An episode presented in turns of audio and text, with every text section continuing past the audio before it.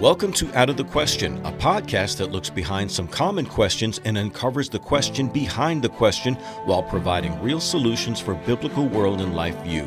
Your host is Andrea Schwartz, a teacher and mentor and founder of the Chalcedon Teacher Training Institute. Thanks for joining us today for this episode of the Out of the Question podcast. A long overlooked doctrine of scripture is that of providence and its relationship to God's will being carried out in time and eternity. Many will acknowledge the doctrine of creation, but somehow discount the fact that what the triune God has set in motion will be accomplished, regardless of what appear to be obstacles and impediments.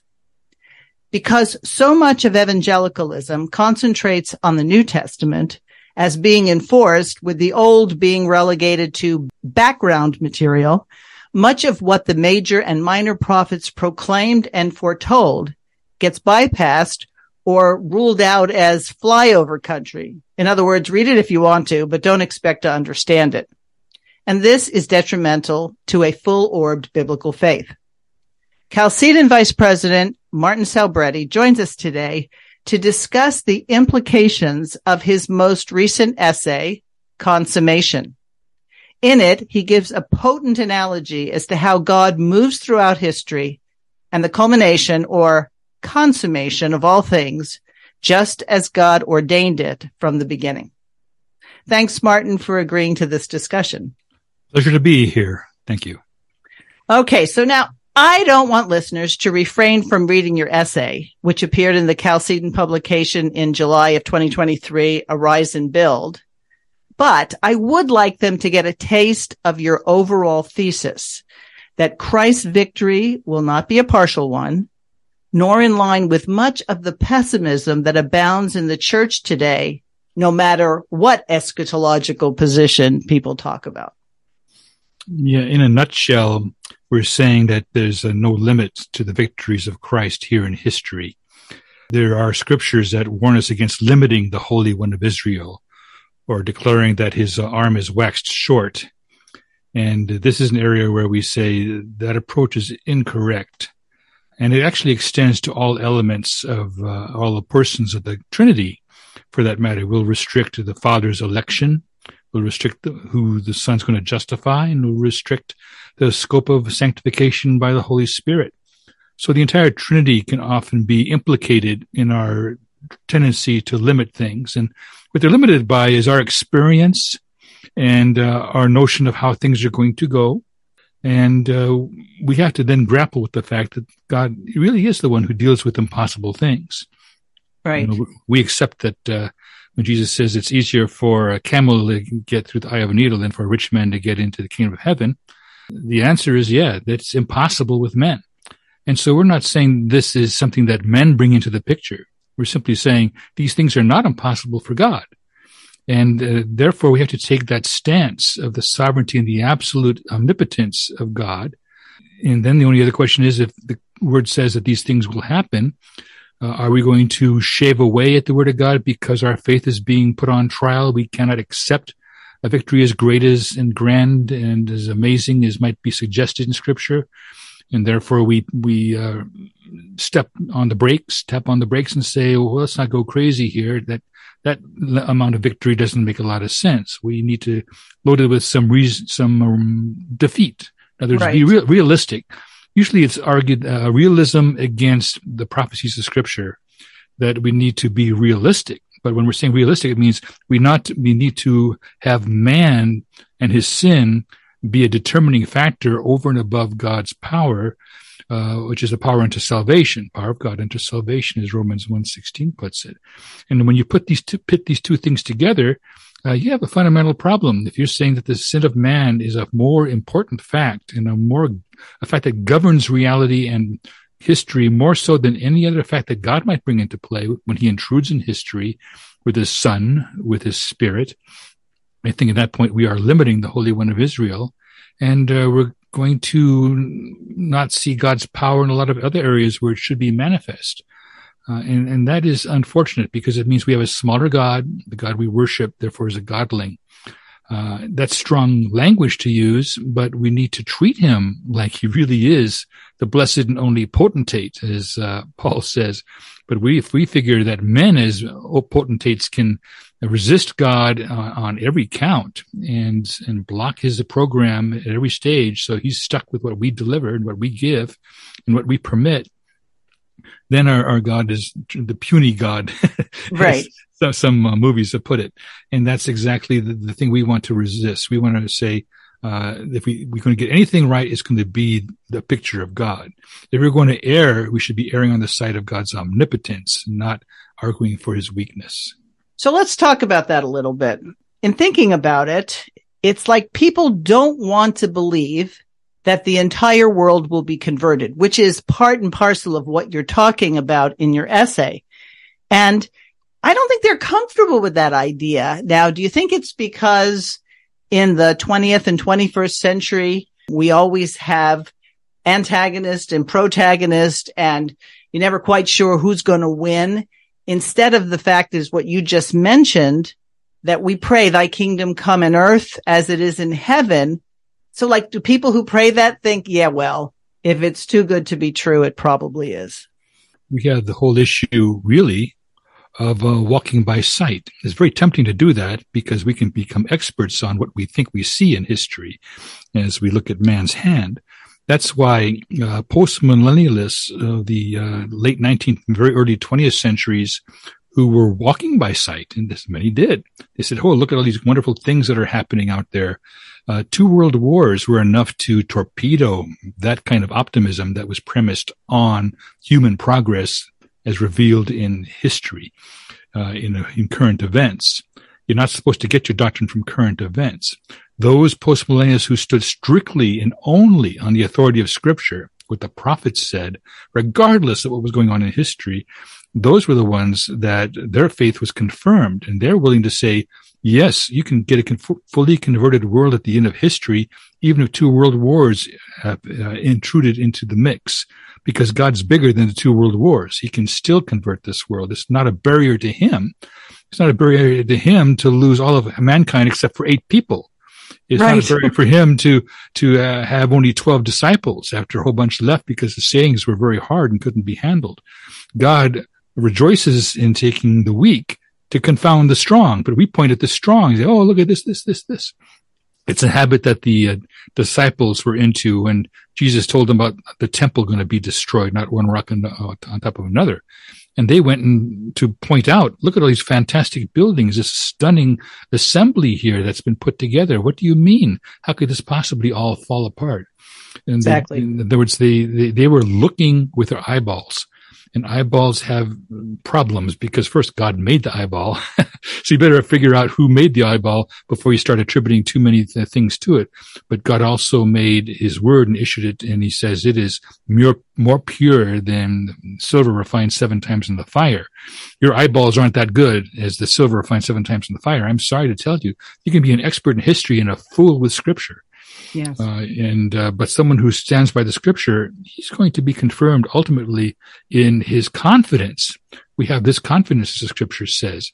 And uh, that confidence is an important one because it relates not only to us personally, but to our families and ultimately to our cultures and to the nations and the world at large. Because he's the savior of the world, not just of a small group of people, but yeah. ultimately he's going to stand forth revealed as the savior of the entire world so that there is no domain that's outside of his government. The government is going to be on upon his shoulders. And the increase of that government and of his peace, there should be no end. So it'll continue to grow till it cannot grow any longer, farther. So what we have to do when we play the walk by sight games, we have to dial back all these scriptures and say, no, not quite. No, not that one. Don't take that. Nothing to see here. Please walk away and, and, uh, then we start name calling. I just today I saw a bunch of uh, folks on a web part of Facebook talking about the post millennial loons. I don't mind being a loon for God, but they're being a loon for man. And I think I'm going to be the better off for the, deal. But they don't even want to talk about the scriptures, see? Because yeah. it's the scriptures that open all this stuff up.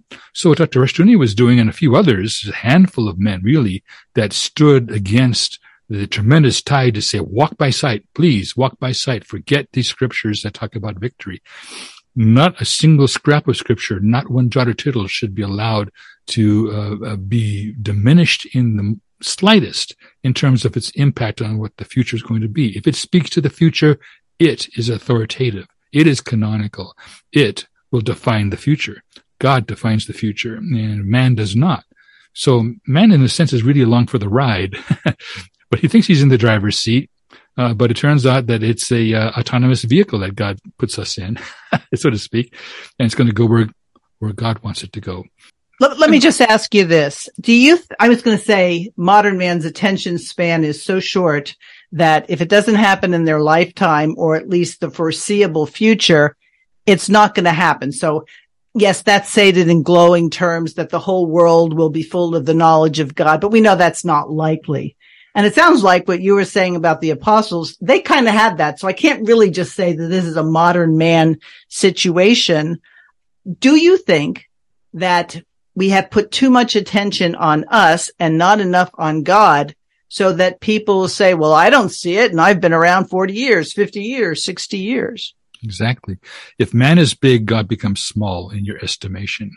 But when God is big, then man is exactly what Isaiah 40 says. He's the dust of the balance and nothing and less than nothing. So in other words, what man's doing, including world wars, are inconsequential to the plan and program of God. Uh, God's plan is going to be manifested in history. Man's plans are all going to be either aligned with God's plans or brought to nothing uh, brought to a ruin. So, you know, we can plan what we want, but the Lord sets the steps, right? Nineveh was not supposed to be saved so far as Jonah was concerned. So he hightailed it to Tarshish, the opposite direction. And he, guess what happened? He ended up back in Nineveh preaching full of seaweed and fish spit. And he ended up converting the entire nation. It's just a stunning thing how that whole nation uh, repented and that's used as an example by Christ. He says, they repented, but you don't. He said, so where you don't expect fruit, there's the fruit. And where you should expect fruit, which is in God's people, uh, there's the disbelief, the unbelief, really. Unbelief is a fundamental problem that we face today, and we, therefore we tailor the scriptures and adjust them and manipulate them and distort them to try to justify unbelief and to justify a pessimistic outlook for history. So do you think that much of the problem today stems from an embedded antinomianism that people don't, people meaning Christians don't say God's law applied is the answer on how the world's sin will be dealt with as people embrace and convert. So if you're not going to use God's law as the means of sanctification, then you sort of have to come up with other scenarios to account for what you want to see happen in the end. And when people go, yes, we know how the story ends, but they sort of make up how the story ends as opposed to how does the Bible say the story ends and what's the process? Yeah, that's correct. It's interesting. The uh, phrase that was on Dr. Rushdoony's lips on his deathbed was from First John 5 4. This is the victory that overcomes the world, even our faith. Now, this overcoming of the world is actually in a context from the preceding verse. Kind of learn what the world is.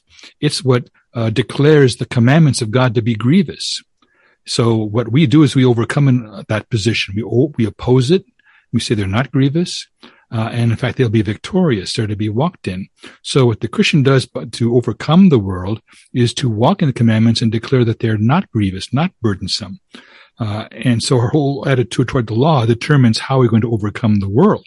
These verses form a, a pair, verses three and four. They follow each other for a reason. Verse three about the commandments of God are not grievous is the context for verse four about the victory that overcomes the world, which is the world that opposes the commandments as being grievous, as being not the path to freedom or joy or liberty, but a grief to us to bear, a burden to bear. When we oppose that position, we are affirming the victory of Christ and enabling the victory of Christ because then the law is, is unleashed. And then the blessings of the law, which are articulated so well in Psalm 1, are realized. You know, we become like the tree planted by rivers of water that bears fruit in its season and its leaf never withers, et cetera, et cetera. These are blessings that only come from the law of God. And so, but Christians think that the law of God is a strange thing. That's from Hosea 8:12. I wrote to Ephraim about the great things of my law, but he esteemed them a strange thing. If you think they're a strange thing, you're more likely to think they're also grievous and burdensome and need to be dispensed with. There's going to be no victory or overcoming the world at that point, because the very thing that overcoming the world entails is to deny that the commandments are grievous, but rather are the ticket to liberty, freedom, joy, and uh, fulfillment for that matter for man, but also for his purpose in this world. He becomes a bearer of the law. He becomes a light uh, in himself. You know, he becomes a, uh, a, candle that is not to be hidden under a bushel because he's keeping God's law. He's teaching God's law. And we have that blessing right there in Matthew 5, 19. Whosoever shall loosen even the least of these commandments shall be least in the kingdom of heaven, but whosoever shall do and teach them shall be called great in the kingdom of heaven. The greatness of God's kingdom is determined by our attitude towards his law, bringing us back to 1 John 5. And we treat the law as not being grievous or burdensome. So when we have an anti-law attitude, we've already cut off any hope of overcoming the world. The world, therefore, will dominate our thinking. Yes. Uh, and our horizons will be clouded and uh, we will have uh, written ourselves out of our own future. So you point out in the essay that Christ came to get the law kept. And of course, with the Holy Spirit entering into people and people being born again, now they are able to have the law kept. And yet we have this whole fixation that the only things that matter are getting as many people personally saved.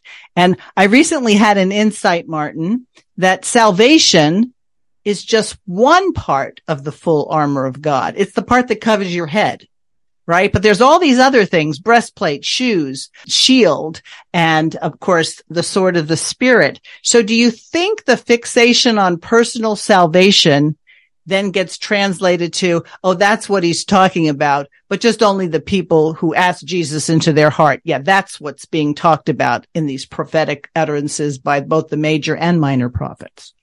Well, that's one way to try to slice away a scripture, but I'm not even sure the passage in Paul about the armor of God would allow that. After all, we're supposed to have our feet shod with the preparation of the gospel of peace. That says more than just inward navel gazing, as they say. Uh, that has to do with peace at large between man and God and man and man. Uh, it's the broadest possible sense, and it's through the gospel that that it occurs. So you were actually recording from Warfield, who said that Christ came to get the law kept. And, and that's a fascinating notion. And, uh, he certainly didn't come so that it would be continually bashed and destroyed and, and uh, broken forever. He came to set in motion something very different that's part and parcel of the new covenant. When we read about the new covenant, Jeremiah 31 and Hebrews 8, and Hebrews 10, it amounts to this, that I shall uh, write my law on their hearts and on their minds will I write them, and they shall be my people, and they shall be their God. And no man shall need to teach his neighbor, saying, Know the Lord, for they shall all know me from the least to the greatest. So you combine two elements there. You have an element of the law, which was used to be on tablets of stone, now being written on human hearts, which then obey uh, gains spontaneous obedience. So there's a, the law becomes internalized. All the elements, the entirety of God's law, the written law, now is written on the heart. And then as a consequence, as God continues to write more and more on the heart of, uh, of more and more people, uh, God's law, and they obey it, and then we're seeing the victory of the gospel. He says, no man needs to uh, teach his neighbor saying, know the Lord. Uh, you basically have a point where the Great Commission is no longer necessary because there's no one to evangelize anymore. Evangelism actually has a goal, believe it or not, and not just to be unsuccessful day after day after day and finally at its worst when Christ returns. Uh, rather, it has a purpose and evangelism finally has a goal where you cannot evangelize any further. Uh, it's impossible because you look around and say, who can I evangelize now? No, everyone's churched. there are, is no more the Canaanite in the house of the Lord of hosts is the way that uh, Zechariah 14:21 puts it. It's a profound little passage. People talk about, oh, the last days church will be full of false apostates and unbelievers. But that's not the way that Zechariah sees it. He said, no more the Canaanite in the house of the Lord of hosts. It will not be full of false believers and uh, con men and whatnot. that's an interesting philosoph- uh, theological model that's promoted to pro- to defend the, a pessimistic outcome in history. But boy, do these prophets not have anything to do with it. The, the, what they say says something very, very different. They talk about purging away all the dross, so the silver is completely pure before Christ returns. They're talking about no more Canaanites, no more false believers. And that's something because we know we started out that way. We started off in a very, very bad way with wolves and sheep's clothing, but there's a purging process going on. And that purging process is exemplified by fire in scripture for the most part, the Holy Spirit and fire. And that process is going to continue until the whole world has been purged clean. Uh, you know, the John the Baptist puts it in the most interesting way. He says, the winnowing fan is in the Messiah's hand and he shall thoroughly purge the threshing floor. It means completely and totally cleanse the for threshing floor. There'll be no more chaff anywhere in the world, which is exactly what Daniel uh, 2 says as well you know, the stone without hands smashes the building and everything that was opposed to the Messiah turns into chaff and is blown away in the wind and no place is found for it. You can't find any chaff at the end of history. It's all been blown away by the providential processes that God has set in motion through his Messiah. And I think that's a stunning thing. But we tend to be strangers to the Old Testament law. Like you said at the outset, people are told, read the New Testament, stay away from the Old Testament unless it's Psalms, possibly, and some practical stuff from Proverbs. Uh, otherwise, steer clear. Uh, and I think this is a big mistake because Jesus was walking in terms of, and he was a personification, if you will, of the law of God. He's the law incarnate. He's God incarnate. He's the second person of the Trinity, and he came for a purpose. And it's interesting that in uh, Isaiah 49, it says, it's too light a thing for you to just save Israel. Behold, I make you a light for all the nations. So much more expansive than just being a Jewish savior. He's supposed to be a worldwide savior. Right. So it seems to me that people don't totally discount the prophets. I mean, we'll say a lot of prophetic utterances like you pointed out, you know, the names of Jesus, wonderful counselor and the, the extent of his government, there'll be no end. We hear that, that like as you pointed out, the heart of stone becomes a heart of flesh. But then the rest of it, we go, I don't understand that. It must have applied for a long time ago and it's really not important for me to know it. Where does that attitude come from? After all, they carry their Bible to church. They don't just carry New Testaments mostly. So where does that attitude that I don't have to understand this? That's a strange attitude because Paul in 1 Corinthians 10 says all these things happen to them, the Old Testament, as examples unto us, so we could learn thereby. And one of the examples that we can get from them, and this is using the wording of uh, Charles Hodge, he says, uh, respecting the Old Testament prophecies of the Messiah, he said to the hundreds of thousands of people to whom those prophecies were made known, not a single person, as far as it appears, interpreted them correctly.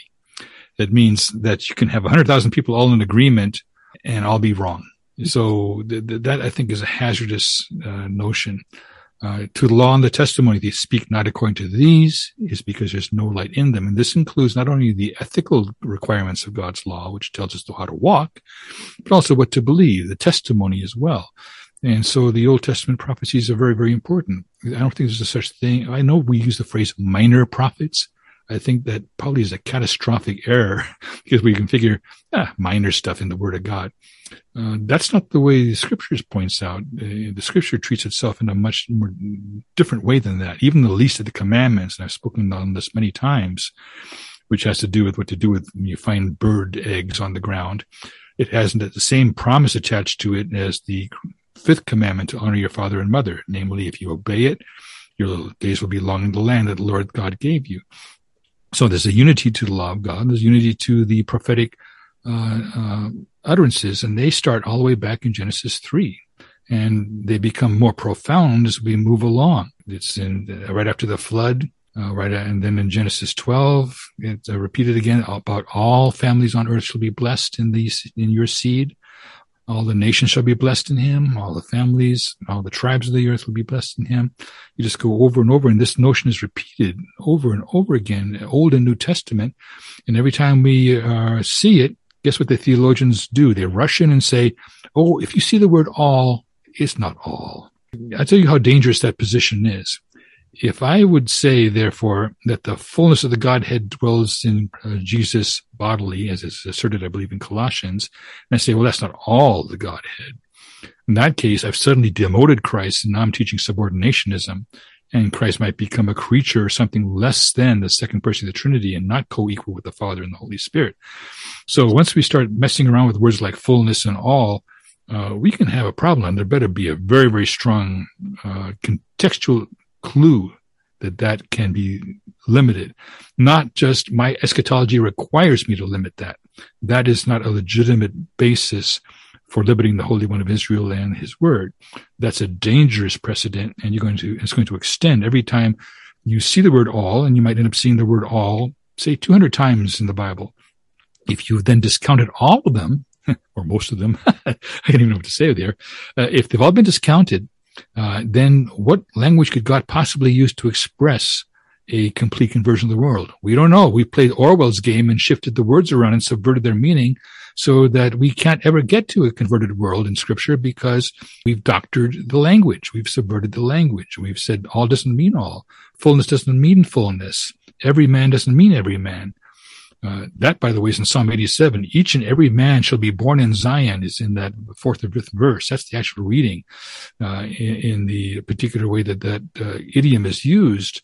It's, we translate it correctly in Esther 1-8, but there it is sitting there in Psalm 87 talking about Babylonians and Egyptians, Rahab and Philistines, all being born in Zion. And then this says, each and every man shall be born in her. There's a promise again of a totality. And then we have to do what? Oh, well, we have to fix that psalm. It's, it's misworded. We have to, uh, backpedal on what God actually said. So we become God's apologists because we say, God says this, but we look at the world and say, how, how can that be? So we have to defend God from the charge that he's overly optimistic. And this defense of God really is an attack on his word in order to try to make him not look good, uh, not look bad. But really, we're the ones not looking good for not standing up for the scripture as written. It's yeah. almost that we are living out this idea of being ashamed of what the scripture says. And so that's why we have to sort of become God's marketing advertising agents. Yeah, there's like an embarrassment about the power of God unto salvation we can accept the idea that there's foolishness in the gospel, but we think it's literal foolishness to believe that the gospel is truly that omnipotent that can convert the entire world and that God can elect everyone and Jesus can, can, and I'm talking about everyone living. See, the world is conceived of as everyone who's alive. Once you've gone to, to be gathered with your fathers, you're out of the picture. You're not in the world anymore. So when we talk about a saved world, we're talking about the world of the living, not those who've passed out of the world. Uh, their estate is fixed if we didn't hold to that, we would cross over into uh, the heresy of total universalism, which means that Hitler and Mao and all these others are going to be saved. Uh, this is not scriptural at all. Right. But we don't argue for that. We argue merely that the process by which the Holy Spirit is being poured out on all flesh, there it is again, all flesh, will not cease until every person has had God's Spirit poured out on them uh, that's alive at the end of history. There's a, and by the way, the Holy Spirit being poured out is efficacious. We even make that a point of Calvinism, right? The efficacious call of the Spirit, it cannot be resisted. The irresistible call of the Spirit. So, the, because it's also then acting in concert with the election of the Father and the justification of the Son and the call of the Spirit to sanctify and call us into His kingdom.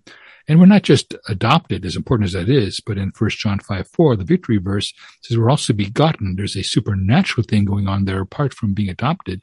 We actually are begotten in, uh, in a parallel but not equivalent sense to how the, the Son of God was begotten by the power of the Holy Spirit. We're begotten by the power of the Holy Spirit too, but we're not obviously parts of God at all. We're creatures, forever right. creatures. But but that begottenness is there in the in John, and we have to take it seriously. It's part of what makes the victory possible. That whatever is begotten of God overcometh the world. And that means that if everyone's ultimately is begotten by God, then God's the mover and shaker in history. And our reticence to accept that or our pessimism saying, nah, that'll never happen. That again is reflecting on us, not on scripture. Yes. Now, what needs to happen, Andrea, is that folks who disagree need to actually then sit down at the table and uh, address the scriptures and go back and forth and do what Bahnsen called hand to hand exegetical combat. Work it out But that's not what happens. What happens rather is that everyone mucks one another and mucks the idea. And that's what I see continually in Facebook because an idea, uh, we, we, we've gone so far away from the Puritan position that the notion of the, the victory of Christ is uh, kind of an alien idea as if who, where'd that come from? That's impossible.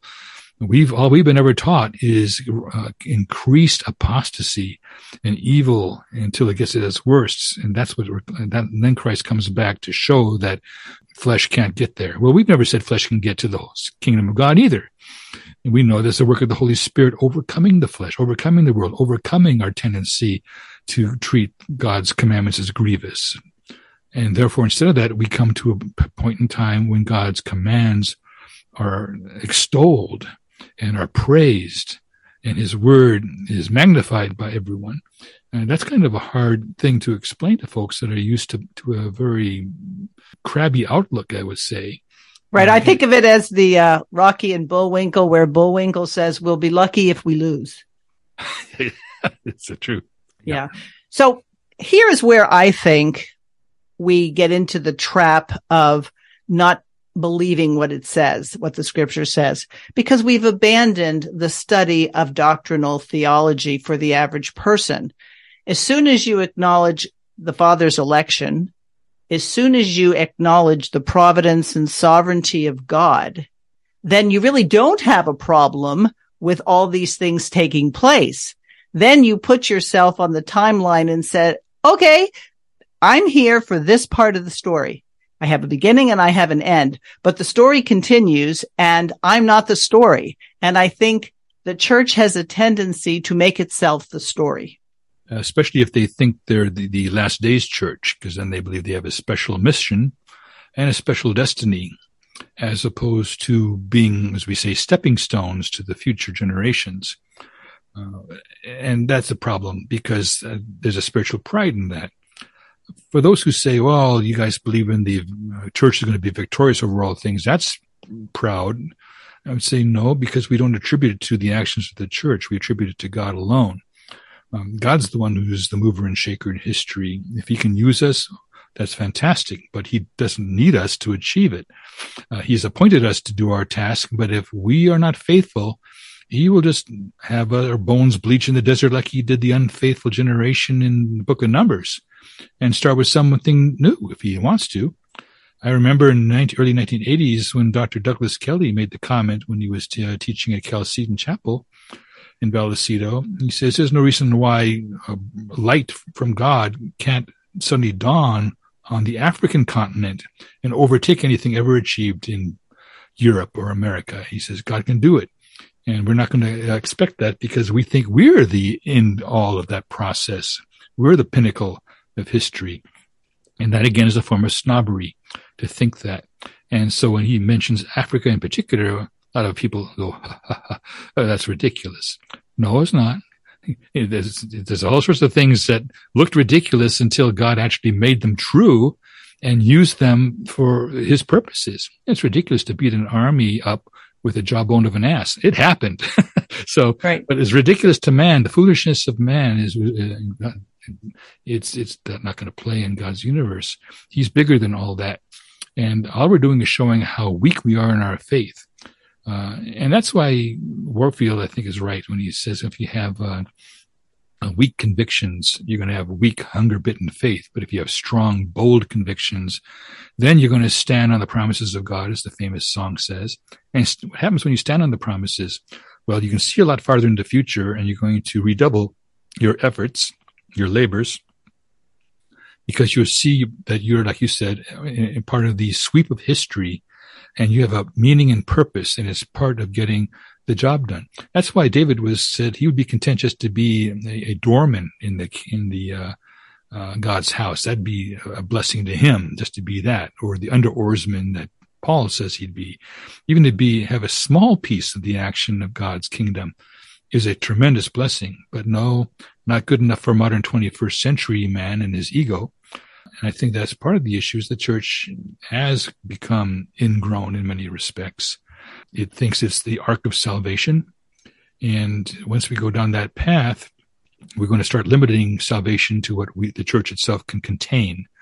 Right. But, but as Dr. Rushdoony wrote over and over again, any attempt to, to contain Christ in the church will result in him bursting the walls of the church because he cannot be contained. Neither can the word of God be contained, and least of all with our expectations of what it can achieve. That's not going to contain the word of God either. It's going to um, burst all those boundaries. Isaiah 59 talks about a stream that is uh, pent in that God causes to burst forward and to flow until it flows over the entire world. There's no stopping it. It's unstoppable. And I think uh, it's both inexorable, meaning it's going to grow and grow and grow until it can't grow any further. Uh, and it's unstoppable because anything attempt to stop God's work will be found fighting God. And there's a losing proposition for you. Why we think that we should, I don't understand. So the church, how does it protect its turf and, and stay ingrown?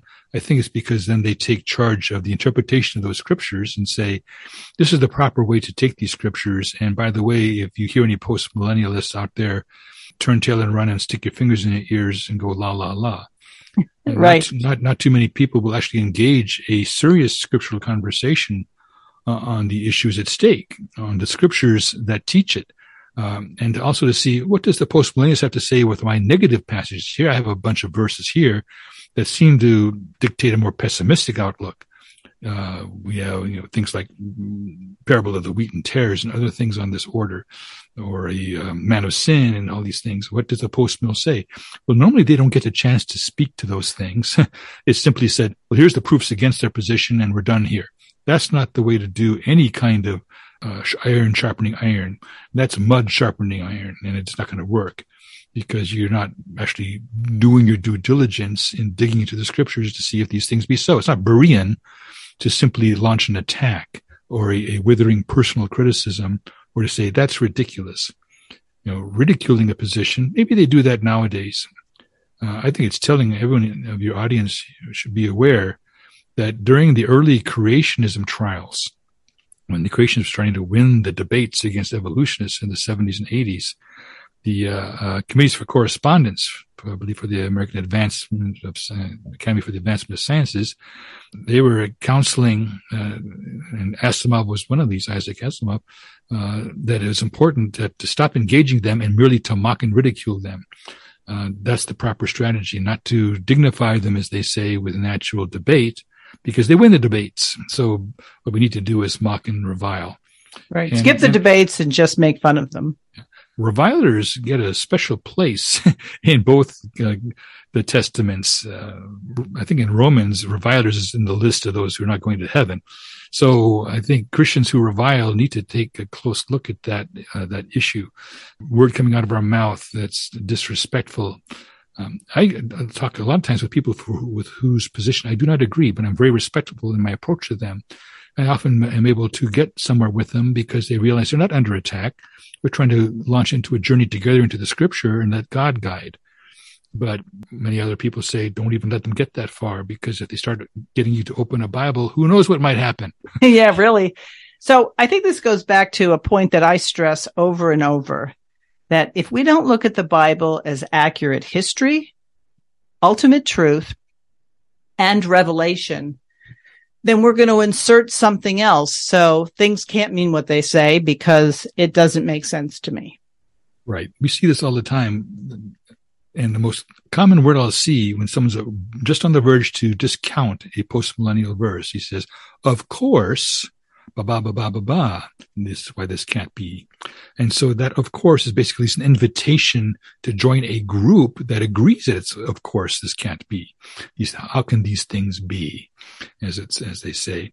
Uh, and therefore we, of course, it has to be a, a wrong interpretation. There must be some other explanation that doesn't topple our the well, the book table over there with all the paperbacks on the rapture, for example, we need to make, continue making money with that. And by the way, another thing, I, I, I hate mentioning this one because it, it, really doesn't reflect well on us uh, as Christians, but a lot of folks are dead set on being the terminal generation because they want to be the generation that does not die. This was Hal Lindsey's promise going back to the 70s. Yes. Is, uh, this is the generation, 69 really. Uh, you, this is the generation that will not die, that will not see death. They'll be, Christians will be raptured.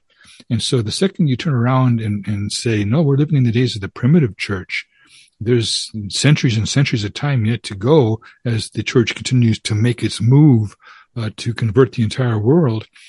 At that point, what I'm telling folks is you're going to be gathered to your fathers. You're going to uh, die. Uh, and that's not something that's going to be welcome. If you've already gotten all excited about, I'm going to live and never die.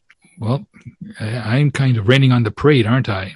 And yes. not only that, and not only that, I'm saying not you can die, but you got a job to do on top of that. You know, you have responsibilities and duties as a Christian, uh, in terms of the Great Commission, in terms of taking every thought captive to the obedience to Christ, in terms of your family being beachhead for the kingdom of God in its small area of domain, but it must be uncompromising. You start to go down that path and people realize there's a world of things to be done and we're sitting on our hands. Mm-hmm. So not only am I uh, telling people they're going to die, but I'm removing the things that justify the irresponsibility. Because if they're saying, well, if we're going to be raptured, I might as well run up my credit cards and do this and that and the other. And it's happened in history many times. And people suddenly had a comeuppance.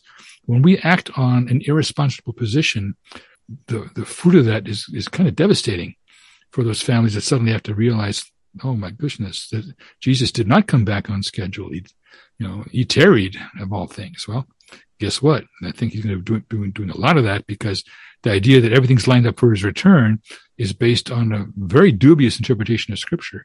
Right. Right. The- I've actually heard a pastor who I believe may be on the road to understanding that what he's been taught all these years isn't so. In one sentence, he'll say, none of us are getting out of here alive. Of course, I believe the Lord is coming soon and it could be tomorrow. Now, those two statements don't make sense. And so I think ultimately we're going to have to come to terms with these prophecies that don't include the elevator ride and escapism. What they should include is the destruction of death. See, there is a point in time when there's God is even victorious over death and death itself is destroyed. But that happens after all the other enemies of God have been vanquished. And we're far from that. We have many, several billion uh, enemies of God walking around this world right now. So we're some distance away from death being destroyed because he's, that's the last enemy to be destroyed. So the idea that there will be a, a generation that will not die is biblical. It's asserted as much in 1 Corinthians 15 and elsewhere. But the conditions for it are not that the Antichrist is around the corner and we're going to be a rapture. No, the conditions are that all the other enemies, every single last one till the very last one, have all been destroyed. And the only thing left to destroy that's an enemy of Christ and his kingdom is death. And therefore it is inexorably the last enemy to be destroyed. Uh, and then how is it destroyed? Well, it loosens its hold on Christ's children, and the men still living cannot die. They're transformed in the twinkling of an eye.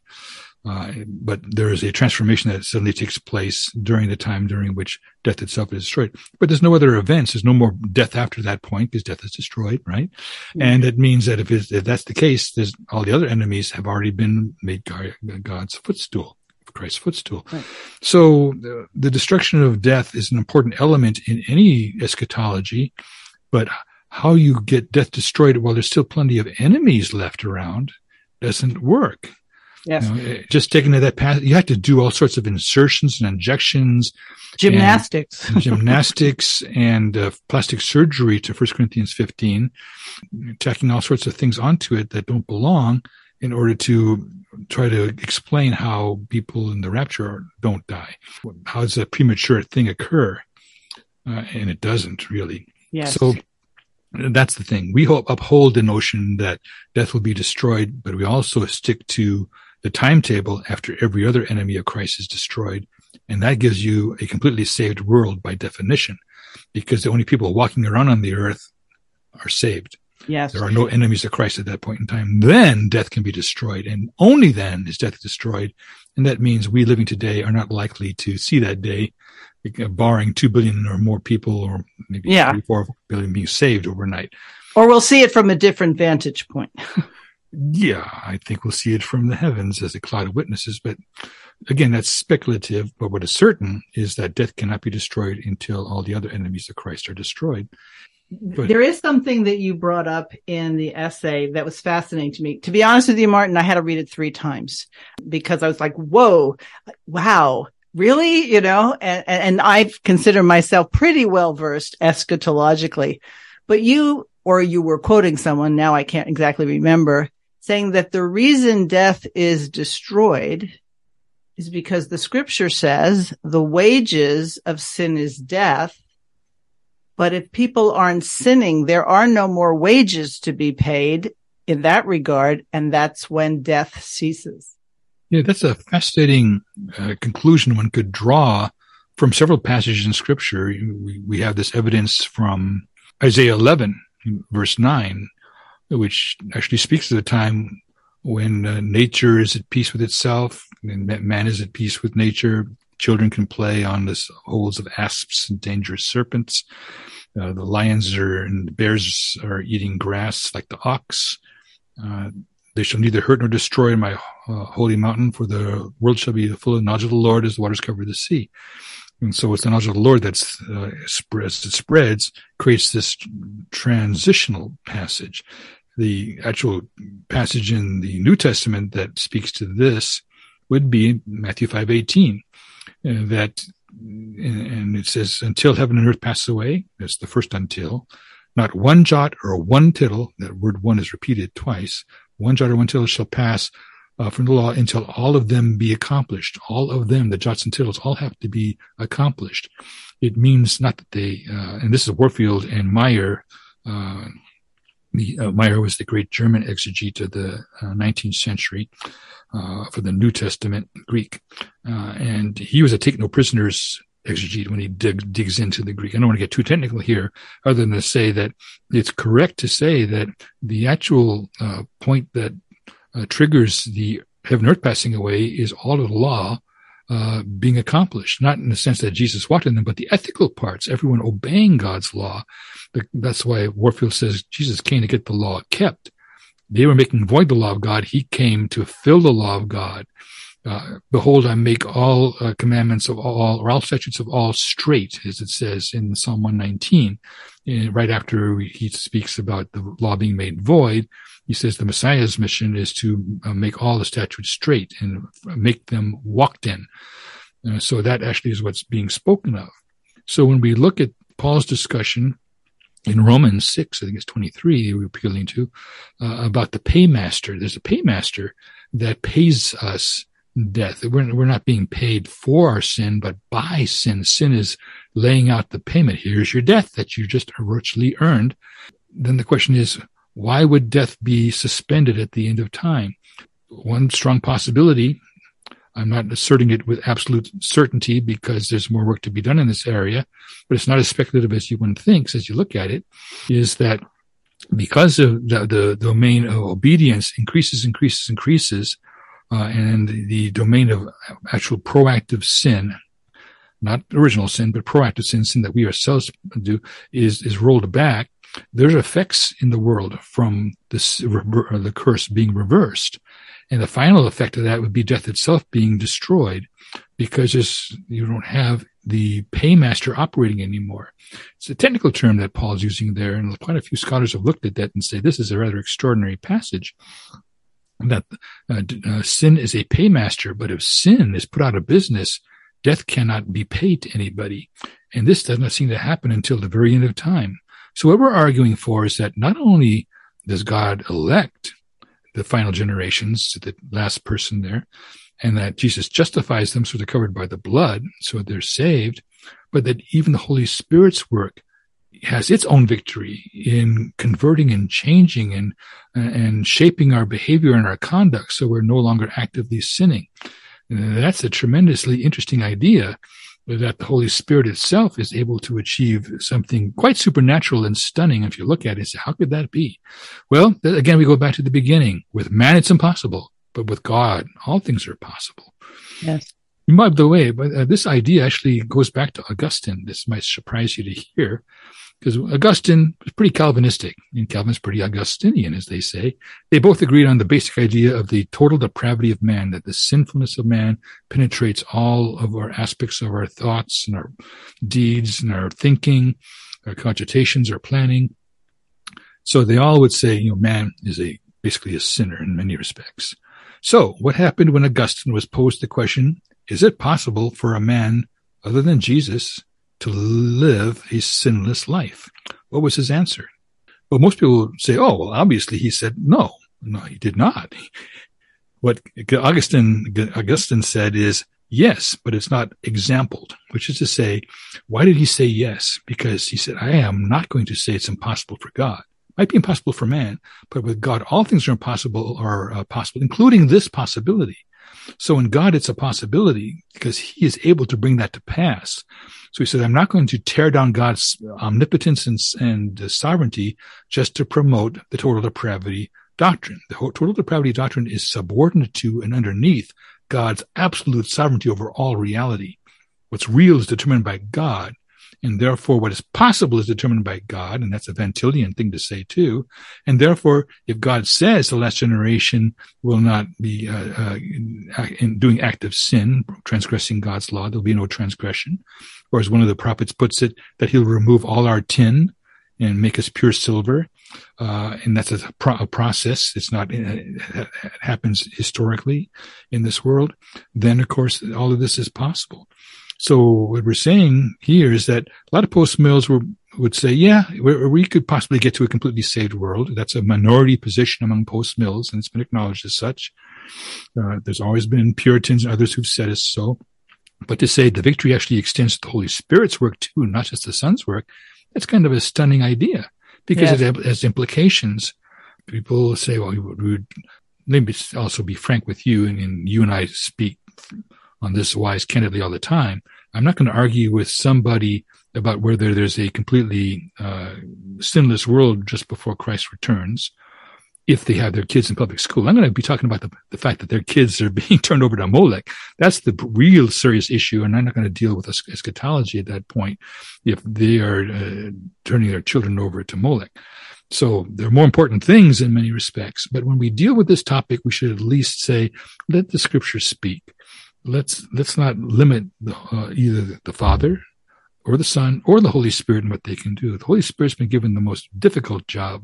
He has to live in filthy, sinful people. In our in the in the most corrupt part of the universe is the human heart. It says so in Jeremiah seventeen nine. You know, who can know it? How wicked and corrupt it is. And where does that? Where does our uh, Holy Spirit live to transform us and to change us and to alter us and make us like Him? Capital HM, in the heart. So that's the, the transformation of the human heart is a big deal. And I have some good news for everybody.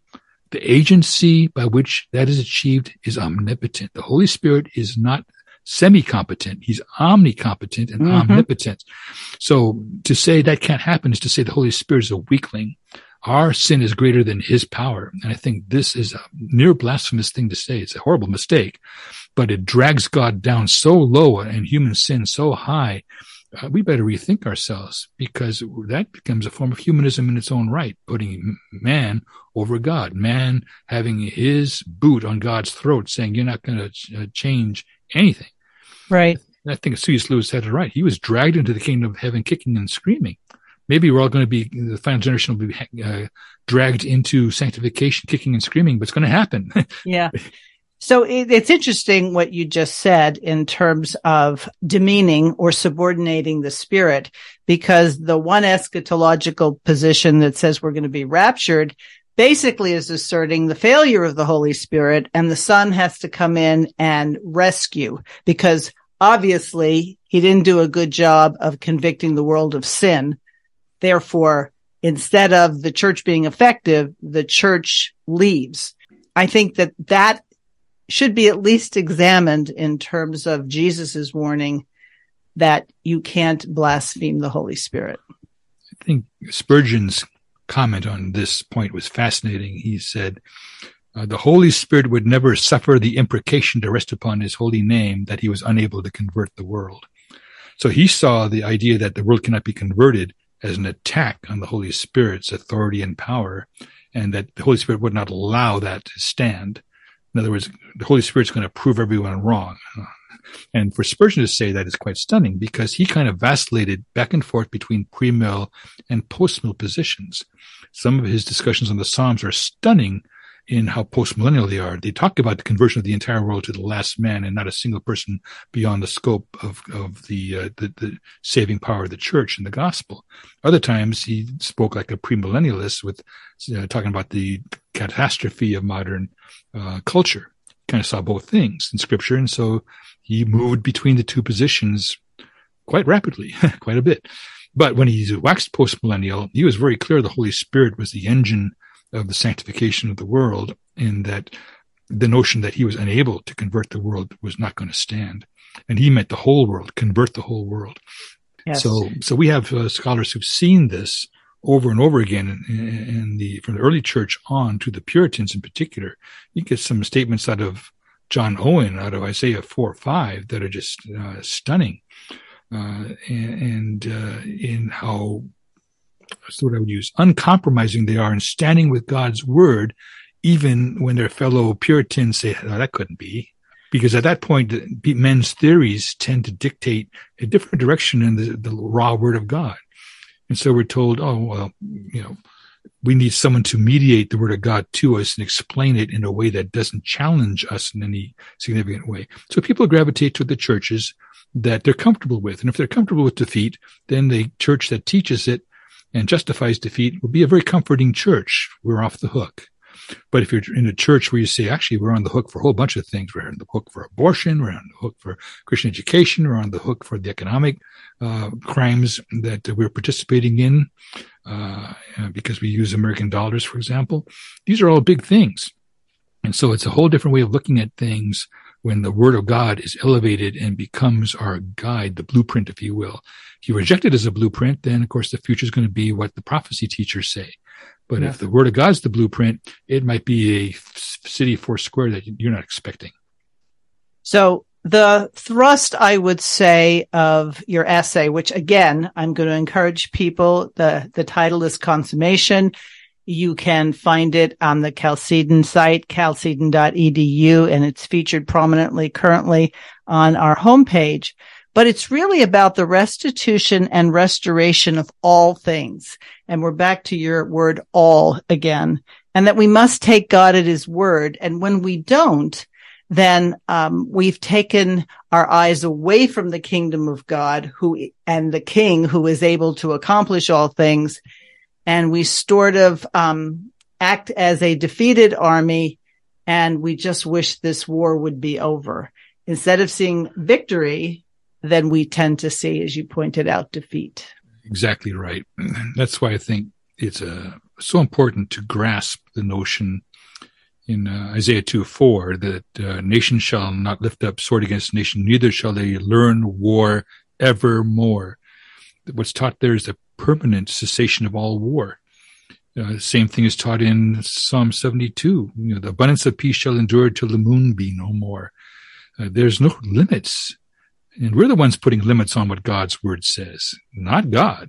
Yes. And the theologians are very good at the point of a definition is to, is to limit something. And that's why God, uh, makes a point of saying over and over again, God will not allow himself to be defined by man uh, because he will not be limited by man's definition. So uh, when we say your God's too small, we mean uh, the heaven of heavens cannot contain him. And this is true for his purposes for this world as well. And if you think it needs to fit your puny mind, then you've really squeezed God down in, uh, so that you know, he's a moist sponge now and not, you know, the water's filled with the knowledge of him. Yes. Well, thank you, Martin. Like I said to those who are listening, if you haven't read it, read it. If you have read it, go back and reread it because I think you'll have a greater appreciation now that we've had this discussion. So thank you, Martin. Very welcome. Enjoy the talk. Out of the question podcast at gmail.com is how you get a hold of me. And I'll talk to you next time.